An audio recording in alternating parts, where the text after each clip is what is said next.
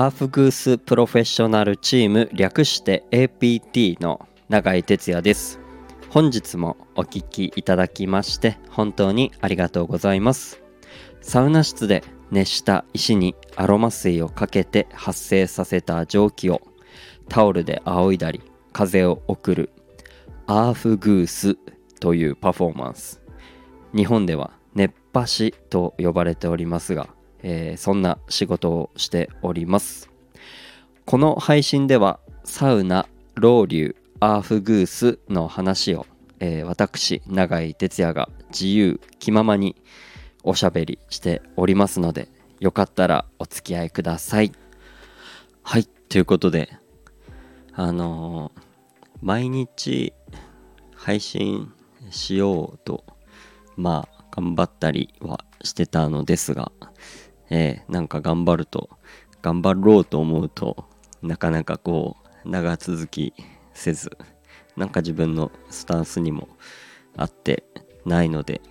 うん。なんか毎日配信はあまりしないかもしれませんがなるべく平日は配信して土日はあの放送はなしとかなんかそういう無理のない範囲で、えー、今後続けていけたらなと思いますのでよろしくお願いします。ということでなんか最近あのテントサウナとかあのね夏から、まあ、この時期にかけて、まあ、やる方増えてきてたりしますしあの普通の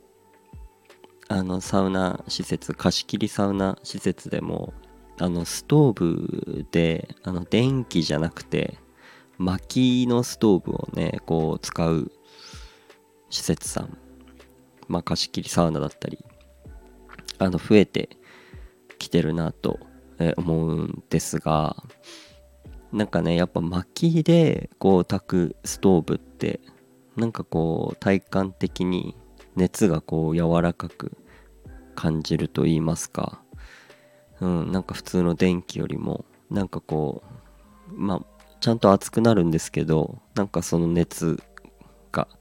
柔らかいっていう表現が合っているのかうんこれを入った人にしかもしかしたらわからないかもしれないんですがなんかそれが薪の、えー、良さで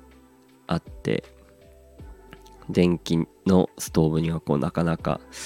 ないとこなのかなと思うんですが。うん。なんかねこう薪のストーブって結構取り扱いが難しいというか大変だと思うんですよ。やっぱこうリアルに火を焚くので。うん。なんかこうテントサウナとかやるときにちゃんとこうテントサウナをピンと張ってる状態とかじゃないとあの煙突を通じてこうテントがね裂けたりとか。なんかこうそういうこともあったりするのでこうテントサウナやる際には、うん、ストーブ、えー、注意が必要かなとは思います。ましてやねテントってまあ大なり小なりありますけどなんか4人用5人用とかだと結構ストーブとの距離が近かったりするので。うん。なんか結構ロウリュする時とかも結構ね気をつけてやらないとあのね弾いたその水滴というかのがねまあ熱いのがねこう飛んできたりとか。うん。なんかそういう安全性もあの注意しながらうん、楽しんでいければいいんじゃないかなと思うんですね。でなんか最近こう薪ストーブ使ってるこう薪サウナが火事になったみたいなのが実際あったんですよ。うん。なんかそういうのってねまあ火の不始末ももちろんあると思うんですけど例えばこの薪のストーブとこのベンチ座るベンチとの距離とかなんかそういうのも結構消防法とかであのね厳しく決まってたりするんですよ。それに準拠してなかったりとか、うん、なんかそういうのもあったりするみたいで。うん。やっぱりねこう安全に安心してこうサウナを楽しんでもらったりするにはやっぱそういう消防とかなんかそういうところにもちゃんと気をつけて火の取り扱いだったりうん。なんかそういうの気をつけてこうやっていかなきゃいけないんだなと思いました、うん、これを結構自分が今後もしねサウナ作ったりとか何かやりたいなって思ってる中で結構うん重要なところだと思いますしまあもし僕がサウナを作る場合は薪使わないかなとかはなんか勝手に妄想はしてますけどうんなんか電気の方がいいかなとえー、思っていますが何はともあれねこうストーブだったりあれ100度とかねサウナ室内もなりますしストーブもやっぱり相当暑いですから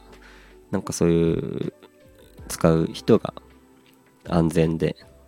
安心にこう使ってもらえるようなサウナだったりその取り扱いをあの運営する側がこう気をつけてね、やっていかなきゃいけないかなと、えー、改めて、えー、思いましたという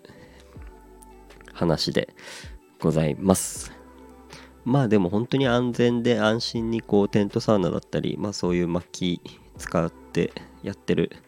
施設もそうですし、やっぱそういうところで入るサウナは、うん、すごく気持ちよかったり、ね、楽しかったりしますので、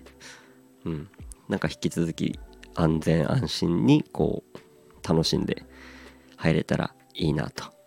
思います。ということで今日はこの辺で終わります。また聞いてください。バイバーイ。